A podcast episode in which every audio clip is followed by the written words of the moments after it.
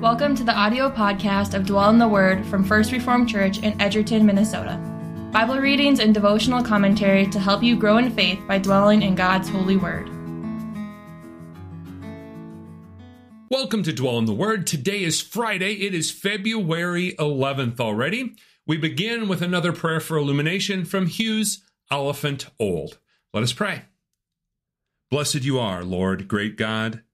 For the testimonies of the prophets, we bless you. For the statutes of your law, we bless you. For the gospel of Christ and the witness of the apostles, we bless you, O glorious God.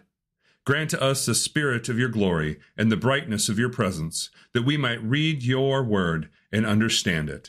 Through Jesus Christ our Lord. Amen. All right, we are going to be reading all of chapter 24 of Acts.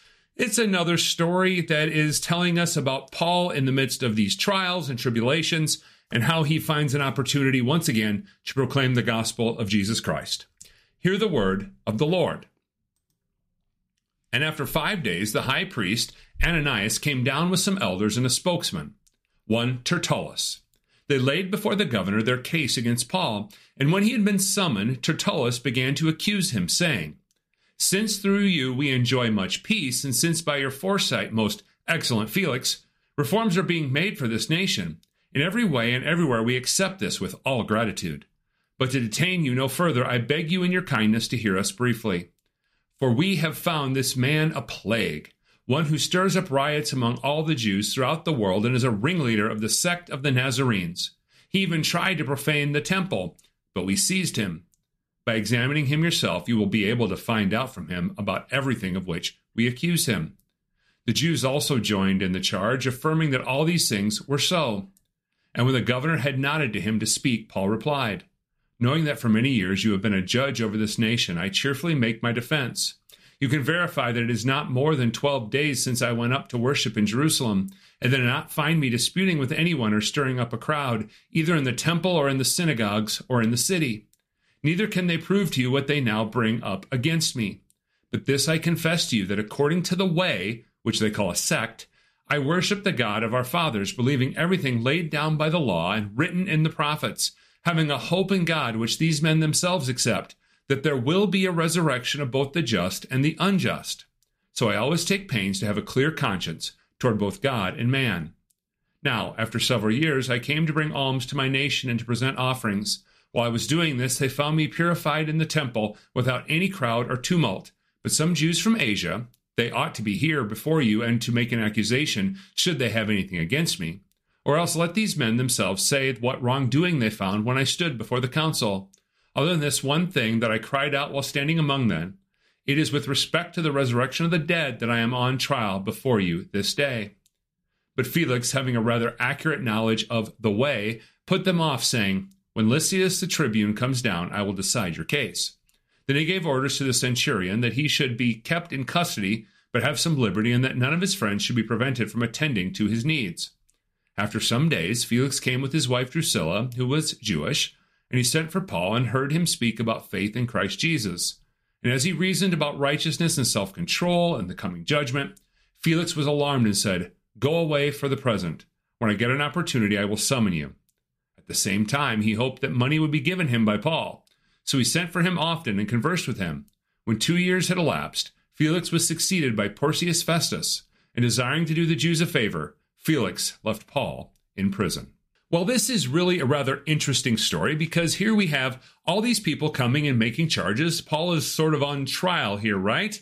Uh, he has the high priest come, they have Tertullus, uh, they have the Jews testifying against him. And Paul is saying, hey, look, everything was fine. And you'll remember this from a few days back. Everything was fine until the Sadducees and the Pharisees got into a dispute over the resurrection of the dead. It wasn't about necessarily what I was saying, it was about something that these people who are here say they believe too. We don't have that much uh, in dispute amongst us. Now, I'm going to skip over what I've highlighted for today to sort of finish the story, and then I'll get back to the point I want to make for today.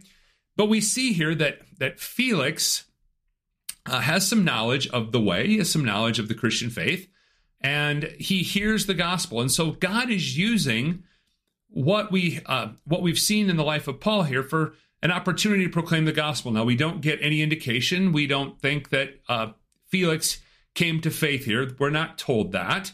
But he had the opportunity to proclaim Jesus and speak about faith in Jesus. And we also find out that Felix here kept him in prison. Prison, and why was that? Well, it was because he was he was wanting money. He was greedy. He is not a good ruler, right? Uh, he left them in because he wanted to do the Jews a favor, probably because he was wanting some sort of kickback. And he brought Paul in because he was wanting some sort of financial uh, thing to happen for him, right? And now I doubt Paul had too much money to give, but he was looking for whatever he could get. This is an interesting situation that Paul is in, and we're going to see how it develops as we go forward. But I really want to focus on verses 13 through 16 today. I'm going to read them again uh, because it's something important for you and I today to see in how Paul handles these accusations. So he says, Neither can they prove to you what they now bring up against me, but this I confess to you that according to the way, which they call a sect, I worship the God of our fathers, believing everything laid down by the law and written in the prophets, having a hope in God, which these men themselves accept, that there will be a resurrection of both the just and the unjust. So I always take pains to have a clear conscience toward both God and man. So, what is Paul doing? Paul is spelling out the gospel that he has been proclaiming. And he's saying, hey, I believe the same thing. I believe the law. I believe the prophets. I believe in the God of our fathers. We have some disputes here. I mean, he's obviously not saying the Pharisees and I agree with everything, but he's saying I'm I'm not that far off base from what they're saying. What why am I on trial? And notice what he says. He says that he believes there will be a resurrection of both the just and the unjust.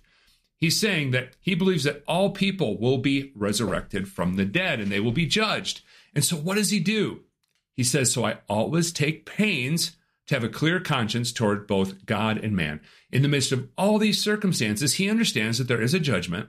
And so he is concerned to always have a clear conscience, to always, within the best of his power, obviously, do the best possible thing that he can. And this is where the application for us today comes out of. There are many circumstances that we can find ourselves in. Uh, now, we're not going to probably end up uh, before a tribunal or before uh, a governor and, and having to make our case. I mentioned that the other day. But we're going to be in situations where um, maybe we have some difficulties or maybe we're uh, confronting a temptation. But the best thing that you and I can do is to remember the truth of who God is and to do our best to have a clear conscience between both God and man. Now, Paul did this. And it put him in some interesting circumstances. But what did God do with those circumstances? He gave Paul the opportunity to proclaim the truth. He gave Paul the opportunity to proclaim the gospel. And so we should desire to live with a clear conscience before both God and man, just as Paul did, that we might bring glory to God, that we might have a clear conscience, and also have the opportunity to proclaim the gospel of Jesus Christ. Let us go to prayer. Gracious Lord, we praise and thank you for the gift of your word. For in it you give us the word of salvation and examples of how to live a godly life. Grant that we would see the example of Paul and desire to live with a clear conscience before both God and man. And we ask that you would grant us the strength to grow in wisdom, that we might know how to resist temptation and evil. We know that this is only possible through the work of your word and your Holy Spirit in us. And so we pray that you would give us a hunger and a thirst for righteousness and a hunger and thirst for Scripture. Grant us a desire to immerse ourselves in your word and to have a trust in how you work in us. We trust, O Lord, that you will in fact finish the work that you have begun in us. And we step into another day, O Lord, humbled by your great love for us. Grant us the courage to speak of this love to those around us today that we might be your witnesses to the very ends of the earth. We pray this all in the name of Jesus Christ our Lord. Amen. All right, have yourself a great Friday and a fantastic weekend. Thank you for listening to Dwell in the Word. You can find more information about First Reformed Church at our website, edgertonfrc.org. Dwell in the Word episodes are available each week on Monday, Wednesday, and Friday. You can also watch the video versions of these devotions at our Facebook page and YouTube channel.